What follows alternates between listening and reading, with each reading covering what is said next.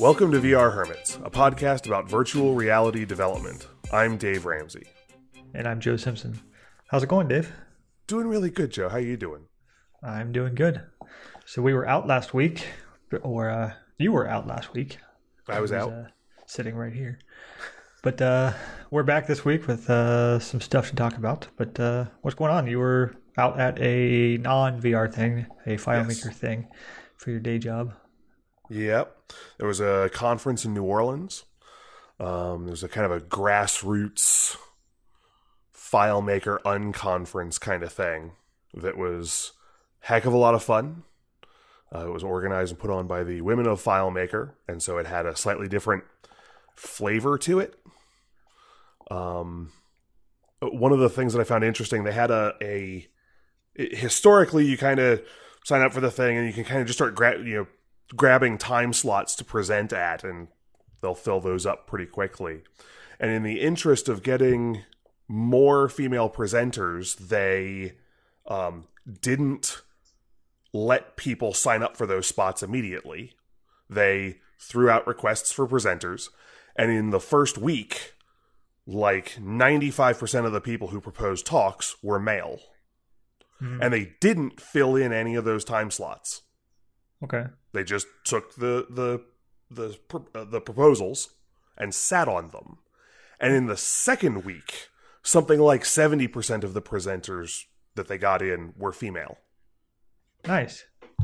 And so that may be something that works in other conferences is just like cuz that schedule will fill up within 24 to 48 hours if you let us do that. And so that's they didn't say anything. They didn't do anything. They just said we're looking for more presenters. Second week, tons of female presenters signed up. Um That's awesome. yeah, it was just it was kind of an interesting little tidbit. And so it was something like 60 to 65% female presenters. I think I don't remember the exact number, but it was well over 50. Um, and so it just definitely gave it a, a different feel. Um, the topic selection was a little different. and I'm like, I, I can do this. Let's. What what else are we going to talk about here? Let's let's talk about all of this stuff from a completely different angle because shaking up these thought processes and you know I'm as guilty as anybody else of falling into patterns of thought and ideas and whatever. So yes, please bring me a hundred new viewpoints hmm on the same stuff I've been thinking about all the time because I'll fall into a rut. So yeah, it was a lot of fun. Um, got to talk to a lot of users of my other software, and uh, yeah, I also got to go to New Orleans for the first time since Katrina, and it turns out I really missed that town. So I'm going to have to go back again. Nice. So yeah, so you've been doing other stuff this whole time. Yeah, I've been continuing my blender bender, and uh, yeah, I know that never gets old, except it definitely does. I think it's funny until I say it in front of somebody, and then I see their eyes roll back in their head, and I like I can see them like trying not to punch me. I'm like, okay, maybe I should stop saying that. it's it's kind of a dad joke, but okay, Yeah. yeah. So yeah, I have uh, basically since I shipped the demo for the VR bowling thing, I haven't really done much development wise, other than just trying to get better at 3D modeling.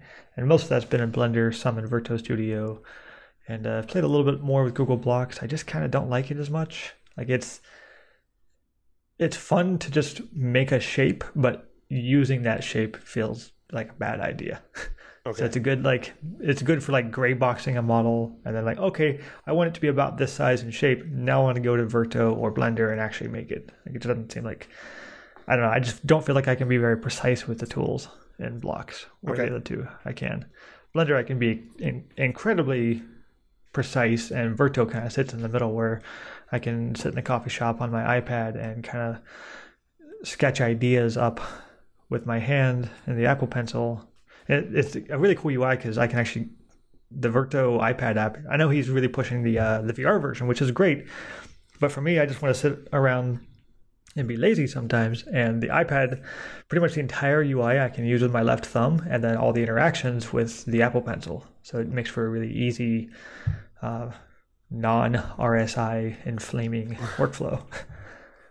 it's kind of great. And So- then yeah, lots and lots of Blender. So, in general, which do you prefer at this point? Have you have you crossed the threshold where it's like, you know, I I think my general go to is probably Blender, or does Verto still just a little too smooth? No, I can get more done in Blender. Okay, Um, I'm I, and I'm much faster. Blender Verto is more of a I'm relaxing, kicking back, testing an idea, and Blender's more like I'm in a production powerhouse mode. gotcha. Um, in fact, I even have a a 18 point checklist and a 45 minute timer for each model, and like it's all Now, now that sounds very very Joe. yeah, exactly. The, the timer is actually really interesting. So I uh, about a week ago. I, I use that term really loosely, really interesting. When I, whenever I say that, I think that means the opposite. A, about a week ago, or it's interesting. No, it's interesting. Okay. When, whenever I think something's really interesting, it probably isn't. um, but about a week ago, I was doing some uh, making some shapes on a Sunday, and I realized I, I'd been working on one thing for about an hour and fifteen minutes, and it was just a, a simple thing. And I had just tried a bunch of different stuff and was moving it around, resizing and scaling, and adding different loops and extrusions, and just just kind of having fun. So I realized like this is an environment where I can indulge my OCD in an unhealthy way if I'm not careful. Right. Where like I could spend, I could make a simple chair, like a, a dining room chair, and I could spend 15 years on it Yeah. and never finish it. So it's like, okay, I need to, I need to have timers if I'm ever going to get anything done. So I use a uh, high intensity interval training timer app for my exercise. So Okay. I made one for Blender. I made a little timer. It's got. Uh, let me see if I can pull it up. Do, do, do. So it's called the low poly modeling timer. Uh, project start. I like I give myself five minutes for project start, and that includes like a little bit of googling around for reference images or wri- writing some notes about what I'm going to make. 25 minutes for the core modeling task, and then at about 30 minutes in, I'll get a beep that's uh, a wrap up indicator. means I have about 15 minutes left. Um, that's when I want to start thinking about finishing any of the modeling and start uh, doing the uh, UV cuts and unwrapping the UVs and start doing the texturing. And then I have a five minute warning before the time is over. And if it doesn't look like when that last bell goes off at five minutes and it doesn't look like I'm going to be able to finish, then instead of trying to finish, I just go over to the uh, notes file for that model and write out how far I got, maybe take some screenshots and write out maybe what I'm stuck on, and then I'll, that goes to the bottom of- the list, and I'll come back to it the next day. So it's a a very, like you said, a very Joe way of working. Of like, it's really easy for me to spend way too much time on one thing, so let's try to put some hard limits on how long I can spend on anything, and just keep moving on. High intensity interval blender. Mm-hmm. That's a that's a website or a blog post at least, if nothing Yeah. else. Yeah. So as a result of that, I've gotten 23 objects done. Uh, I made a Trello board for this type of thing because I thought that that's a really good workflow. So I've got like the ideas list, the work in progress, and the complete list, and then there's also an issues list if I find an issue with something that was complete. Um, and then each one of those the cards is based on a a template. There's the 3D modeling checklist that has about 10 items or 12 items, and then there's the import into Unity checklist that has another dozen things. And uh, yeah, it's pretty. I mean, it's pretty straightforward stuff. Most of it's just like little things I want to forget not to do, like deleting the default camera and lamp in Blender, and like making sure I move the pivot point to the right place, and uh, apply scales and rotations from object mode, things like that. I, I think you just said little things you want to forget not to do. Hmm. I don't know. That's Yeah. what my brain heard, which is a fascinating phrase. And I'm not sure if it's more fascinating if you said it or if you didn't say it and I heard it. Anyway, Nice. Well, either way, it's it's a good show title. yeah. So, uh, what have you been making? So I have I will send you a link so you can see. I've been making mostly interior assets, and by that I mean assets that I could use inside in a house or an apartment. Okay.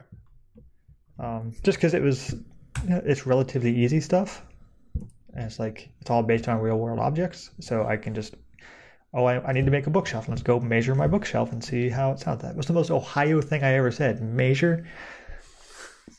Measure. it's terrible. Okay. Sorry. Every time I hear myself say that, I'm just disgusted. so yeah, I sent you a link to Yeah. my Sketchfab page, and uh, there's a what, there's 22 models here. 21 of them are from Blender. The first one on there is actually something I did in Maya a long time ago. But yeah, just nice, simple, jagged shapes. Um, there's a few things that haven't been imported here because I just like I didn't put the book here independently. There's a couple other things. Wow, that is a low poly coffee mug. Yeah, it's uh, very very low. Um, most of this is pretty simple. There's a couple of uh, collections on my page. You can see one is the interior thing. I still need to fill that out with everything else. But the other collection is uh, things that are broken, which I thought was interesting to kind of do that publicly. Um, rather than like, oh, I better take that down. There's something wrong with it. I'd rather just try to learn from that stuff. So, that like the uh, the sofa, the first version of the sofa had some issues with uh, when I was removing doubles. I was on the back of the couch trying to get rid of something and ended up messing up the front of the cushions. So I redid that and just made a whole new sofa to start with. And my super adorable little cactus plant actually just has like eight n-gons in it, which um I'm, I, I'm sorry. Eight what? Ngons, Okay. N G O N S. Ngons are polygons that are more than four, have more than four uh, edges, Okay. which makes it confusing for a game engine to triangulate those because it has to guess and it doesn't like guessing. It just wants to split quads. Okay. Um, so the easiest way to get rid of an n-gon is just to use the knife tool and cut some new edges in. But uh, in this case, I had already combined that that little potted cactus is made up of like five different um, meshes, and then I combined them and join them into one thing without actually splitting the n-gons. So it's really tricky to get inside there to split the ones underneath the dirt. I didn't. So what I did instead was uh, apply the uh, triangulate modifier, which is a quick fix, and it definitely fixed the issue. But now I can't really work with that cactus anymore. Um, since it's no longer in quads, it's really hard to actually work with if I wanted to make changes to it. So it is a cactus stuck in time. And it will forever be locked in that configuration. The uh, the version on Sketchfab wasn't triangulated so that one's still in, in quads, but it was a, a painful learning experience that you know I had to cry myself to sleep last night. yeah, just uh, lots of little stuff, um, bookshelves, books, a the world's most primitive laptop with a single button on the keyboard. Okay. Hang on a second. Going back. Because I, I looked at the laptop and said, this is why the keyboard on the new Mac laptops sucks. is because somebody loves that beautiful outline there. Yeah. That was the only thing I didn't have to look up a reference image for. I just looked down.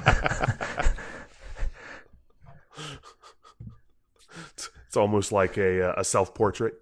hmm Yeah, so it's just one shape where the keyboard is, and then uh, apparently I I haven't tried it myself, but Job Simulator is quite a popular VR game, and I guess the the keyboard they have in Job Simulator just has a zero and a one key, which is kind of delightful. That's almost like that. Uh, what was it? It was the MacBook click wheel that the Onion did. Yes, yeah. Obnoxious. Yeah. Anyway. So Well, yeah, I think. I'm over the worst of Blender of like getting past the the weirdness in the UI and uh, just learning how to use it. I wrote a blog post about this last week, um, and I'll put a link to that in the show notes in case anybody finds it helpful. There's a, a link to the article just talks about like why am I using Blender now when I failed to a couple other times? And kind of we, we talked about last time on the show of like having a guru or having a friend that can help me understand some of the core concepts it was really helpful. And then uh, i added some links to some of the books and uh, video tutorials that i've done or that i found helpful So, um, it, and I know that having a guru is a really good mechanism for resolving a misunderstanding, but can you can you kind of look back on it and tell what the major sticking point was that was making blender so hard to get before where it's becoming easier now? Like not just the instruction but like was there something about blender that now you understand that you didn't get before and that getting that allowed you to make much more progress? Yes many things. I guess the, the most important one was the non-traditional user interface and user experience. Um, when you first install install blender with a default configuration the left and right clicks in blender are switched. Just so is what you're saying is the the project uh, coordinator is left-handed is that is that what's happening the the gentleman who made that decision has some very interesting opinions about how a mouse should work. okay And uh, so yeah, there's that. the The windowing is is very. How do I put this politely? You know how you're a developer and I'm a developer, and sometimes we think something is an awesome idea because it's possible. Mhm. That's kind of a lot of what Blender design has been over the years. Although it seems like the last couple of years, they're getting more designers involved, and, and uh, I think people in general are just becoming more aware of software user experiences. So I think that's kind of pushing Blender into more of a streamlined workflow. But there are definitely some things in the like the windowing system. It's like that was somebody who figured out how to do something really cool and they shipped that. But it wasn't really cool from a user experience standpoint or from a usability standpoint. It was cool from a programming standpoint. So the the windows you have one application window and then you have a bunch of tabs, kind of like Unity or Unreal Engine, okay but done badly. okay um, where each tab is a region and you can't just add new tabs and like you know like in unity you can just grab one of the tabs and pull it out and it'll undock from unity and you can put it wherever you want. That doesn't work like that in blender. Each region is kind of um, made up of a series of lines and as you add additional regions the only way to add a region is is to basically duplicate it and then pull over from or pull down. So you can end up really easily like messing up the default layout and the only way to get back is to restart blender and hopefully you didn't save that as like your settings file. But it's it's kind of hard to describe in audio. Maybe i'll do a quick um, video for it just to show what i mean. Anyone who's opened blender before knows what i'm talking about.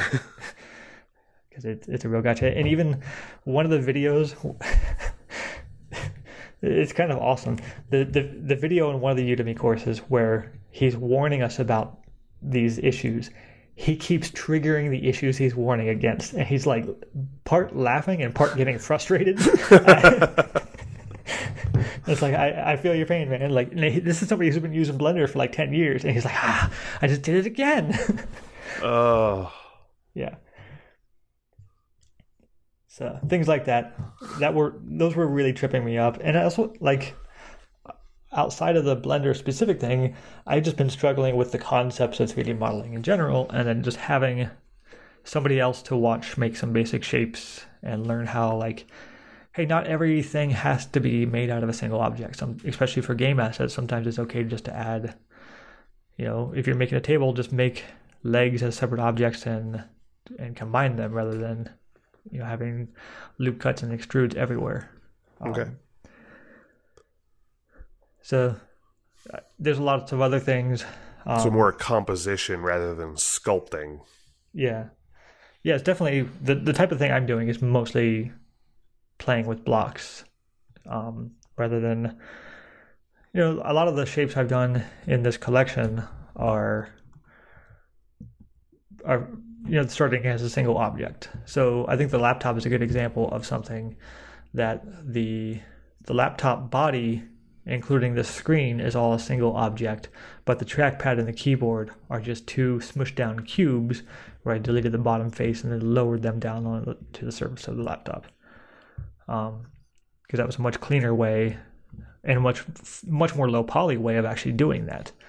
Uh, if I were to, to do that the other way that I tried, I would have to end up either subdividing that face many, many times and then recombining some of those, which would leave me a bunch of T junctions on the sides of that face, or I'd have to loop cut the entire bottom of that and modify things, and I would have many more polygons. So it's that kind of like finding that middle ground of like, how far can I get with this one method, and then can I plop this other method on top of that. Um, now, again, if I were to do any 3D modeling for like 3D printing, this would be a horrible way to do that because this this is still treated as three separate meshes in that regard, or three different mesh data objects, and they're not literally joined in the same way that a 3D printer would need. Right. So you'd have some really messed up stuff. But for Unity, it totally works uh, doing that same kind of thing, like uh, leaving things as separate objects. Like the the sofa has uh, cushions on the back of it. So there's the sofa object, and there's like pillow one and pillow two on the back of it. And those are separate objects, and they have their own box collider on them. The sofa has its own series of colliders on it, so that you could actually, if you wanted to, you could attach rigid bodies to the cushions and pick them up and throw them around, but leave the sofa where it is, something like that. Yeah, yeah, You're, you're using terminology like T junctions, and I'm like, okay, so Joe has moved beyond my version of English and into a domain specific language, and that's totally okay. T junctions and n-gons. Yes, those are two of the big gotchas for Unity. So, big things to watch out for. So yeah, well, it's uh, it's really fun stuff. Um, having the timer has been really helpful. I don't always even start the timer. I'm just used to I use that a lot the first couple of days, and now I'm kind of used to how long mentally a model should take me. And if I feel like I'm spinning my wheels or scaling my vertices too much, then it's uh, it's time to stop and work on something else. I like it.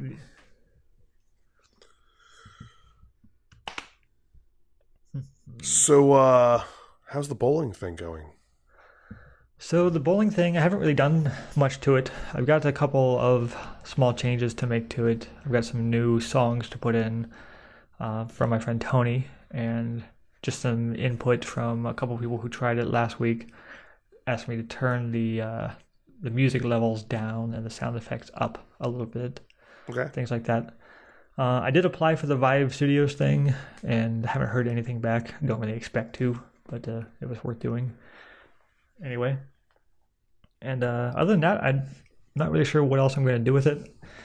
Um, and that's a good segue because I was at the COG meeting, the Central Ohio Game Dev Group, on Friday night, and the organizer of a retro gaming con called Korgs it was there, and he asked me to bring the bowling thing um, and set up a VR demo there. And that would be a really good opportunity to show a thousand people my product if I make it into a product. and I'm just that's the part that I'm kind of stuck on. Like, do I want to do that? Do I have time to do that? Um, I'm just not sure. I've got about two and a half weeks, or I've got about a week to decide. I gave, I need to follow up with him by Saturday or so. Um, but I'm just not sure. Like I, I need to spend some time doing FileMaker work for the next couple of months. Um, I haven't really seen enough of a response on itch.io to justify. Like no one's aside from people who've seen it at COG and other user groups and maybe some listeners of the podcast, I don't think anybody else outside of those groups have even clicked on that link. Um, it hasn't gotten very many page views or downloads, so it's like, eh, and it, I, know itch.io is not the best place to be pushing VR stuff, but it just doesn't seem like a good idea to put it on Steam because it's not a product; it's a it's an idea. Um, so I don't know if I want to go show a thousand people a thing that may never happen on one hand. On the other hand, I don't know if I want to spend the time and the money between now and the next couple of weeks doing that. I'd have to make some changes to the app. I'd have to buy some accessories for the Vive, so I'm not letting other people wear my face mask. Trying to put that as nice as possible. Doesn't the Vive have two little face thingies? I've used that, both of them. Oh, And I bought replacements. okay. I like a nice clean faceplate. Well, sure, sure, but you only need one for all of them. Yeah. Well, I don't know. People sweat in them, and it gets it gets really nasty. Yeah, it's it's, it's not good. Okay. Um. Yeah, I mean, short of picking up another set of of the the little face rings, foam face rings, um, I don't know that you need to do much. Go. See see if people like it. If you become the hit of the show, then you know you've got something. Yeah. And if you've, you know, if everybody's like, oh, that's nice, then, you know, if people are getting out of your experience going, ooh, I got to get me some VR, then you've got a thing. hmm And that could just Yeah. be the big question. Yeah, I just don't know that this game is going to do that for anybody. Like I said, it was definitely a valuable learning experience, but I don't think it's exciting enough.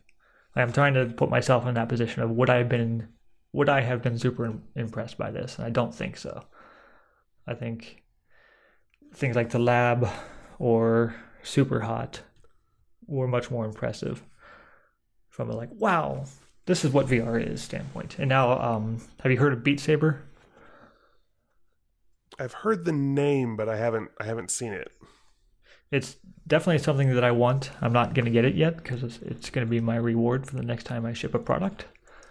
But basically, you have uh, it's a rhythm game in VR where you have lightsabers, and it just looks like a ton of fun. And it's only been out maybe a week or two, and it seems to be doing really, really well.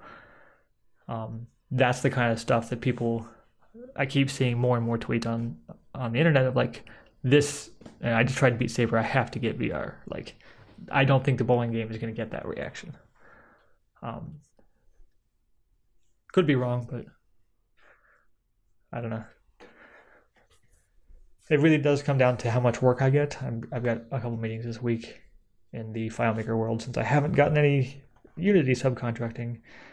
Um, I had to go back to uh, the FileMaker world for a while, so I may be about to be get. I may. Well, it's not even a sentence. I may be getting really busy Okay. um, for the next couple of months. So who knows? That's why I've been working on 3D modeling rather than than continue working on the uh, bowling thing or start another game. The 3D modeling thing is like each each model is a tiny little 45 minute project as opposed to something that I'm becoming like intellectually invested in for a couple of weeks or months. Mhm. And then by the time I do have an idea, I'll have a ton of 3D models that I can pull from to prototype stuff out. So yeah, I'm still on the fence. You you haven't convinced me. I haven't Okay. convinced me. I'm I'm not saying you put it to market. I'm just saying mm-hmm. your total investment for doing the show and getting much greater exposure is relatively small. Getting a lot of exposure and doing nothing with the exposure is okay. That's legal. You can go, nope, if you want to play this game, you got to find me. Yeah, Which isn't true because they can play it on itch.io. yeah, So you hmm. d- d- your total investment is a few hours of your time and the cost of some face rings for the for the mask. That's that's your investment. And if you get nothing out of it aside from getting to show more people your stuff, that's not bad. Hmm. All right. And I'll you- think about it. you, you never know if one of those people might be the one that goes, "Hey, actually, this reminds me of something that we wanted to do at work."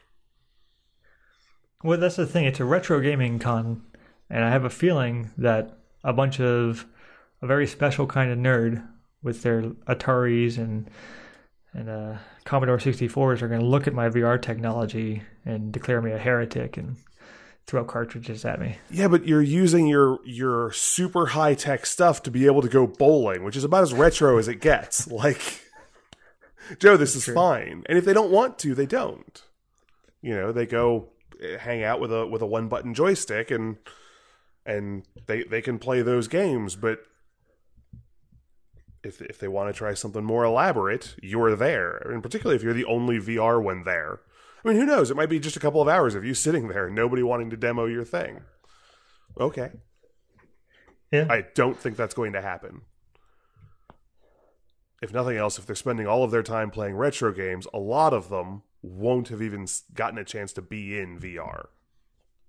Yeah, that's true. So if all you end up doing is talking to people and giving them, you know, the the really gentle onboarding process, the personal guided tour, that's okay too. You're building a larger audience for VR in general. Go be an ambassador, Joe. Nice. Will you go with me When is it? June 2nd? Um, almost certainly. Let me. June 2. June 2 appears to have nothing scheduled on it. So, right. um, sure, I'll go. All right. We'll talk about it later. Okay. Anyway, so a, a couple quick things before I pass it to you. Mhm. Since you were out of town, uh, you missed the Columbus VR meetup, and uh, we talked. It was a a discussion about networking games in Unity, and particularly VR games and experiences, and uh, it started as more of a presentation and turned into more of just a discussion about what people were using and um, some pretty cool stuff there. A lot of it was over my head, and uh, so I didn't quite get a lot of it. Um, but it was a pretty short discussion, and then lots of just like let's hang out and do VR stuff. And uh, so it was a much smaller meeting than the last one we went to, and I got to try two headsets, one of which wasn't anything new. It was the Dell version of the Windows Mixed Reality headset. It's very similar to the Samsung and the Lenovo I have. Um, it's a bit uh, it's a better build qual- quality than the Lenovo. It comes with a lot more weight to it, but it's not nearly as good as the Samsung Odyssey. Okay. Um, so kind of in between those two. I think it's still the same resolution as the Lenovo Explorer, but Okay. uh, the screen was definitely brighter. Um, but the cool thing about trying that one is it it was attached to an MSI backpack laptop, so so you can just stroll cool. around. Yeah. And of course, we're in this massive event room where there's plenty of room to just walk around. And there was a couple of times where somebody was trying a different headset that I'll talk about in a second, and somebody else was wearing that one, and they're like walking into each other. it's like, this is what VR meetups are supposed to be. Two people in their own worlds ignoring each other. So, yeah, that's a pretty cool idea. It, it was surprisingly light. This backpack couldn't have been more than two or three pounds. I'm, maybe I'm exaggerating, but it was very, very light compared, especially compared to my 10 pound laptop that becomes a, you know, 20 pound backpack when I put it on. Um, Yeah, your your laptop is a little a little over engineered, yeah, but I I like it too. Like it's the it's good. the power brick is four pounds. yeah. So yeah, it, get, it gets a bit much. But uh, the other thing I got to try was the Oculus Go, which is the standalone headset from Oculus. This is a three degree of freedom standalone headset with inside out tracking type thing. Um, and it's a fair, it's inexpensive. It's two hundred bucks.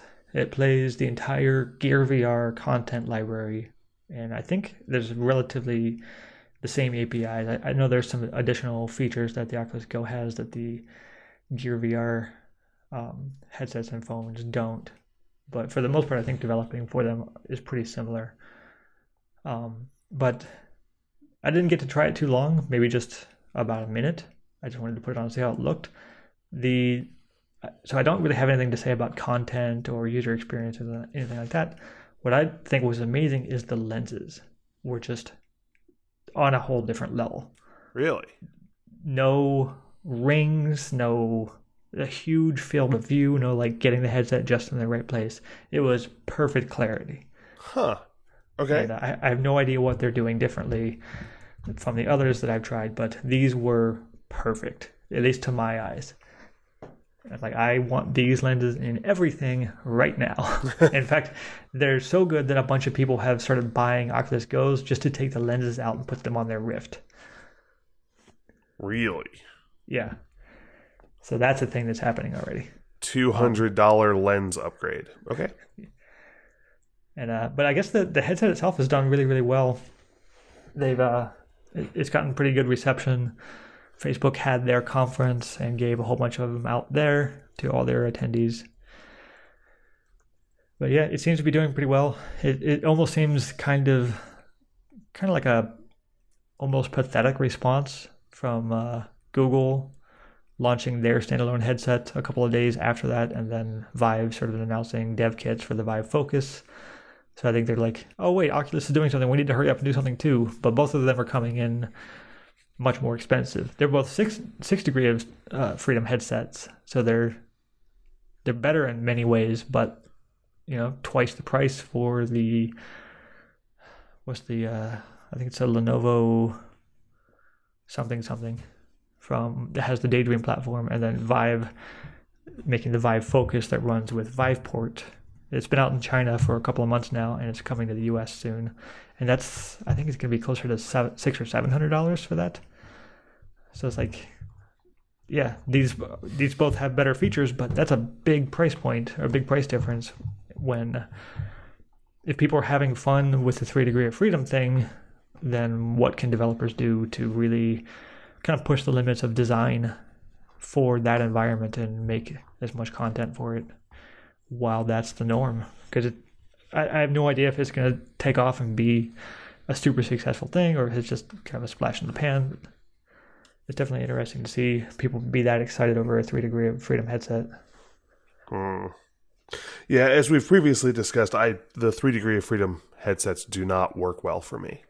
Yeah. Um, not impressed.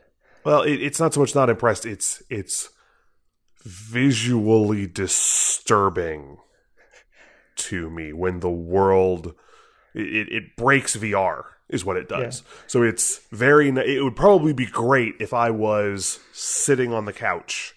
Yeah, and that's how I use my something. daydream. Um, but just the it, tiniest bit of leaning, it was just just as I'm standing and shifting from one foot to another, like stuff in the world looks like it's moving around. And yeah. I know it's not moving around. It's staying perfectly stationary while I'm moving. But in my VR sense, that feels like I'm moving and they're moving away from me. And it's really unsettling. Yeah, it's good for it's good for passive content. It's good for videos. It's very good for videos, honestly. Mm. Um, but it's also good for games that have kind of a third person view where you're maybe directing a player with a controller. Um, there's a couple games like that I've played, like uh, Lola the Giant, and a couple other ones. Um, there's also I don't know, there's a, there's a few Daydream games that I, I really like, but these are sit on the couch games or sit in my comfy swivel chair games, um, not moving around, things like that. The the one thing that I think if anybody's listening and thinking about doing some three degree of freedom stuff, I would almost prefer all of the games have kind of a narrower focus rather than make a, a game that you can turn around in and look all over the world. Just keep the user facing in a direction and rotate the world as needed. So give me a not so much a 180, but maybe a 140 degree field of play where I can sit down, literally sit down comfortably on the couch and lean back and put my feet up and not have to you know get up and turn around things like that. Um, hmm. So that I think that would work for a lot of, a lot of games. It's an interesting design constraint. I wonder if you could do fun stuff with that. I think so. Like, Like, I, I to make it look really cool that way. Yeah, I've seen a couple endless runners on Daydream. Um, that's kind of fun, where you can uh, just use the uh, the trackpad on the controller to go left and right, and you're you're kind of a follow cam. You're not actually the object that's moving. Okay. Um, and Google has a bunch of stuff built into, the, I think it's in the uh, Daydream Elements app. There's a, a follow cam that handles a bunch of really smooth movements. So you're the, the follow cam isn't like locked to the player object in the same way that we would normally think of. It it only responds to big movements, and you can kind of adjust that on a per app basis. So you can make some pretty smooth stuff. So yeah, I'm sure Oculus has those same kind of features in their SDK. I haven't tried it yet, but so I was pretty impressed with the lenses. I don't have much to say about the rest of the headset. I don't really know anything about it. it. It was a very nice build quality. It does have some kind of integrated speakers into the headband, but they, I'm not sure how they work because they don't cover your ears. And where where I was at was too loud to hear anything from them. So, Okay. um, other than that, At, it was at very two nice hundred dollars, they're probably not bone conduction. Yeah. Yeah, I doubt that. But uh, yeah, it was some neat stuff.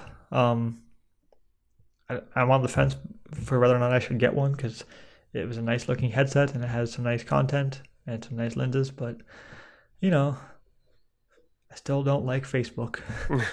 so there's that. Hey, speaking of Facebook, how's that for a transition? Nice. Uh, I've been uh, taking another look at uh, VRTK because I had, or, or rather, I've been taking a look at VRTK because I hadn't previously looked because you were cutting trail at that point and you were like, hey, this looks really neat, but it's got some issues and it looks like they're not going to support it. And so I'm not going to look at it anymore. And I went, okay, well, thanks for chasing that down for me. I appreciate it. I'll just not bother. yeah. So I get the segue. You mean because Oculus has uh, funded VRTK for another version? Yes. Okay. Oh, you didn't get the. I kind. It took me a minute. Facebook to Oculus to VRTK. Yeah. So, uh, as we mentioned, I think last time um, they got funding, which they wanted. So they are going to be doing a new version of VRTK, VRTK V4. At least they've announced it. It's like a two hour live stream where they're answering people's questions and talking about future plans and whatever like that. Um, which Yeah, I, st- I still haven't watched that. Um, there's some neat stuff in there. They were talking about um, uh, rewriting a lot of stuff, like taking the opportunity to refactor a bunch of things, making it easier to get in and integrate and get started and and access the power that they've got. Well, so much of so much of these things have changed since they started VRTK. Like the Steam VR asset that I use or you can get in the asset store isn't necessary, strictly speaking, in Unity anymore. When that was launched, you had to use that because that was the only way to interact with Steam VR stuff. But now uh, Unity has built-in OpenVR support APIs, and you can call those directly. You can still use the Steam VR stuff as a convenience layer if you find it convenient, um, but you don't have to. And VRTK was built around using that Steam VR library, so you basically have two abstraction layers between you and the OpenVR SDK. The way it stands now, so I know he's wanted to redo that for a while. Um, the one thing, uh, maybe you've already you're going to touch on this, but one of the guys at the VR meetup, when they were talking about this news, he mentioned, "Yes, it's great news.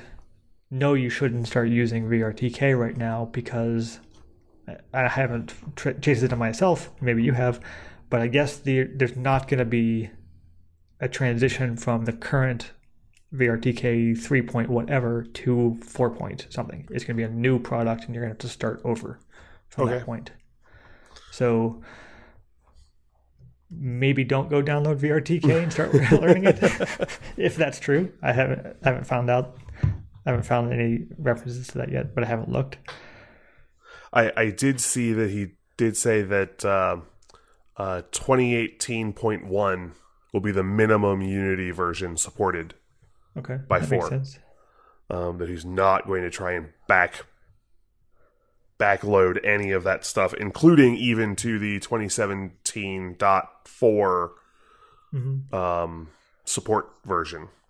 Yeah, So that was that was a thing. Uh, yeah, I, I was mostly just looking, kind of getting a sense of what was going on. Um, there's a there was a fun video I was watching on the grab mechanisms, Mhm. and I was just really impressed by the quantity of thought that went into capturing likely variations in grab modes and the strengths and limitations of each and that all of these were just relatively supported things. And then a couple in a couple of spots how he was compositing them. For example in picking up a fire extinguisher and in your other hand grabbing the hose Mm, and being nice. able to control the pressure with your left hand while controlling direction with the right hand. And using some joints in between to kind of fake up a hose real quick. Um because he was doing very very low poly examples which is all fine. Um or there was another one that was it was a pistol. And when you gripped the pistol there was this huge ultra low poly slide on top of the gun. So you had to cock the gun by grabbing the slide and pulling it back. And so the slide had a different grab mechanism than the gun itself. Which was kind of slick Yeah. um, so watching these videos was just like this constant barrage of interesting little ideas of just little pieces of interaction that he had um, eh, cleared brush for and that it would make them a little easier to interact with in theory Yeah, um, yeah. There's a ton of sample scenes in the VRTK of just different gestures and ways to interact with objects and combine objects and buttons and gears and just all kinds of stuff. Um, and he, what I particularly liked about it is they're all Unity primitives. He didn't bog you down with a bunch of animations and complex meshes. Just like, nope, here's a cube, here's a sphere, here's a plane, Yep. and here's how to teleport on that and pick up the cube and throw it off the plane. yeah S- simple stuff like that. So yeah it, it really let the the mechanisms and the behaviors speak for themselves. And i saw what they could become without him having to okay here's a 3000 poly monster Mhm. that we're going to shoot with the gun. It was like that's irrelevant at this point. Um so yeah that was neat. Uh digging around in there i found the link to his uh roadmap which I'm not sure if it's been updated since the 4.0 announcement. But his entire roadmap and all the features and bugs and things like that that he's dealing with are all on a site called uh, waffle.io, yeah, I've heard of that. which was a very. Uh, um, oh, what was the one you were looking at for plotting out all your. Um, all your 3D models you were going to do? I've been using Trello. Trello. That was it. It's a think of it as like a low poly Trello. um, it was it was much more programmery, which in some ways I think is probably almost better. Um, but it was it was kind of neat to look at that and see what was going on and ideas and the collaborative element that was happening within the community at that level. Um, I also always have a lot of respect for people who put all those bug lists out public. Like, Mhm. here's everything that's wrong, everything that we've got documented that's wrong with what I'm doing. Here, take a look, dig through it. There was somebody on there who was asking, they were building a feature for supporting hamster ball movement, Okay. which there's a great animation for it that linked from there. Um, I'll find you the link. But uh, it involved like you're in a sphere And using the controllers, you reach out in front of you and grab the sphere and move it, and it produces smooth forward or side to side motion, and you can like knock things over and you rotate. So it's like your feet are frictionless. but you're just moving your hands to do this. And it just looked really compelling.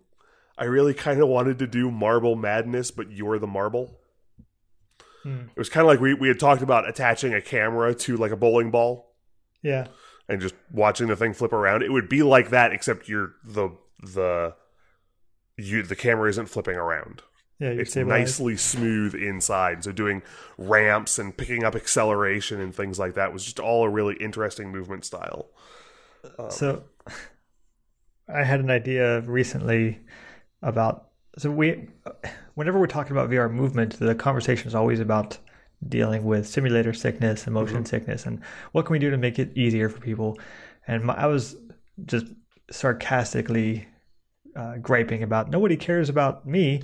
Where, where's my VR movement? And uh, like I don't get sickness. But like where's all the extreme VR movement? So I came up I came up with a, a really bad idea that I, I haven't prototyped yet, but I think it would be hilarious. Um, basically, you've got your two controllers as your hands. You've got some kind of mesh object that you can interact with on your head, and you can grab that and pick it up and throw it. You can throw your head around. so that's how I want to move in VR. So I was actually thinking about implementation because as soon as you grab that object, how do you actually move your controller relative to the, the head? You, you kind of can't. Like they're locked in at that point. So I was thinking the uh, the object while the hand is holding it, your camera stays at the starting position. So say you're standing there in a T pose, you reach over, you grab the head object and pick it up. Your camera doesn't move at that point. It's only after you let go of it when you throw it, that's when the camera snaps to the origin of that object in motion. And then you could do some stabilizing stuff in there if you didn't want to be spinning around like an idiot. But uh, I may actually prototype that and just see if it's fun because it sounds fun. Uh, two things on that. One, if you look at one of the um, grabbing and interaction videos for VRTK, he's got an example in there of grabbing things using basically like a spring joint.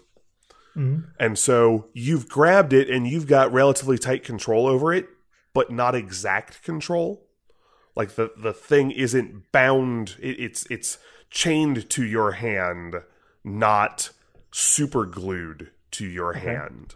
And so it could still have rotation in things. So you could continue to move your head around while you're holding it up in your arm, which would be bizarre.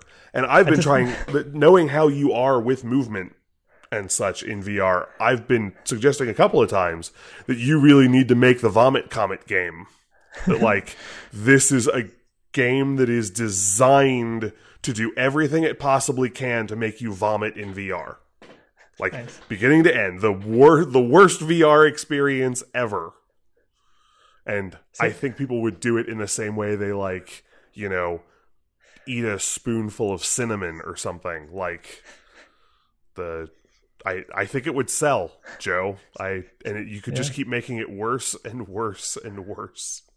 See, I just think it would be fun to go into VR chat or one of the, the social platforms where you can have your own avatar. And as you're talking to somebody, just pick up your head and throw it across the room. it's like, wait, what, what just happened? or just throw it at somebody you disagree with. oh, yeah, here's my face. there was an early social MMO game thing, kind of like a precursor to Second Life, mm-hmm. where one of the common trollish things to do was meet new players as they got off the boat in this new land and be like, hey, there's all sorts of cool stuff you can do in here. Like, you can take your head off and give it to somebody. They like take their head off and kind of wave it around, put their head back on. Here, take your head off and like hand it to me. And they hand it to them and they run away with your head. so there's there's all like your head respawns in like 24 hours, but there's all these headless noobs walking around like I don't have a head. I'm new. It's I guess everybody gets caught by this. This is a great first user experience. See, uh, see here's the thing, Joe. I think the vomit comet idea is so good that I would make it if I could. If But I can't test that game, Joe. I can't do it a thousand times. You're the only one who can make this. D- does it come with some kind of HMD attachment, like a like a barf bag? No, just a uh, a you need to like digitally sign here before you're allowed to enter the game. Yeah. Yeah, I'll think about it. Might be a hard time demoing that in public. Uh that also would be tough. No, no, no. This is one that goes directly to Steam, Joe. It goes directly to Steam. And you just keep coming up with more and more terrible, horrible things to do to human beings' inner ears. Nice.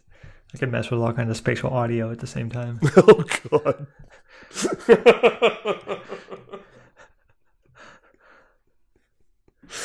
yeah, you can you can hear the uh, the fire engine sirens approaching, and then they just suddenly like start going up while the siren continues going along in front of you. Mhm. Yeah. Oh yeah. Really, really disorienting. Nice. So we have one more topic to talk about. Um, I guess. Do you want to kick this one off? Uh, sure. Um, after this FileMaker conference, um, there were a I got really motivated to kind of work on my my day job stuff a bunch more. Um, and I'm I'm gonna kind of focus there for probably the next couple months, and uh, I'm gonna need to kind of go on a bit of a hiatus. Okay. Um, I'm not. I'm not saying I'm saying goodbye forever, but I I am not going to be able to put in the time on game development for the next couple of months that I really feel I should be putting in to be able to be conversationally useful in this discussion. okay. Um, and we're having discussions about exactly what that means podcast wise Mhm. how the how the impact is and how much Joe's going to be doing with that and I we don't have anything to really announce regarding that today Yeah. but So, so as of now, uh, episode 40, we're going to go on to some kind of hiatus, and that may be a couple of months for both of us where we just don't have anything for a while. Um, or maybe uh, I may look into, after talking with Dave, I may look into a couple of guest hosts for a while. Um, maybe one guest host for the summer, or just a couple of rotating guests depending on the availability. Um, I may also consider doing some short interviews with other VR content creators, particularly people who are actually just making stuff. I'm not, I'm not as interested about talking about VR startups and VR as, a, as an abstract, cool idea, but people who are actually making stuff in VR, whether they're doing 3D modeling or building games or making 360 videos or even writing stories about VR. Um, I think that could be kind of a cool potential spin off idea. Um, so yeah, we don't really know what's going to happen yet. Um, so yeah, I don't know. It you'll hear something from me on Twitter within the the next couple of weeks. But uh, if you, dear listeners, have any suggestions or, or something you would like to see happen, uh, please let me know on Twitter, and uh, it would be helpful to get as much input as I can on that. Um, and not to put you on the spot, Dave, and I can edit this out if you don't want to do this, but we could always dust our old show off and do that one every couple of weeks Mhm. while we're working in that other industry because I'm going to be doing a bunch of FileMaker work too. so we can just go back to being massively unqualified uh, That's an idea as well. that that may well happen So we may, I mean, we may just switch RSS feeds for a while, or some some combination of those ideas. Nothing's decided yet. We should we should try to, obviously feel feel free to say no to this, but we should try to do an episode beginning of June, which is about a year into starting this. But uh, we'll try to think about that at the time. Yeah. Maybe we'll maybe we'll record at the Korgs Con. that, that's going to be an excellent recording environment for a podcast. the delighted squeals of all your adoring fans. Yeah. Yeah. Cool. Cool. Well, um, that's our show for today. You can follow us on Twitter. I'm VR Hermit underscore Dave. Uh, I'm VR Hermit underscore Joe. Thank you for listening.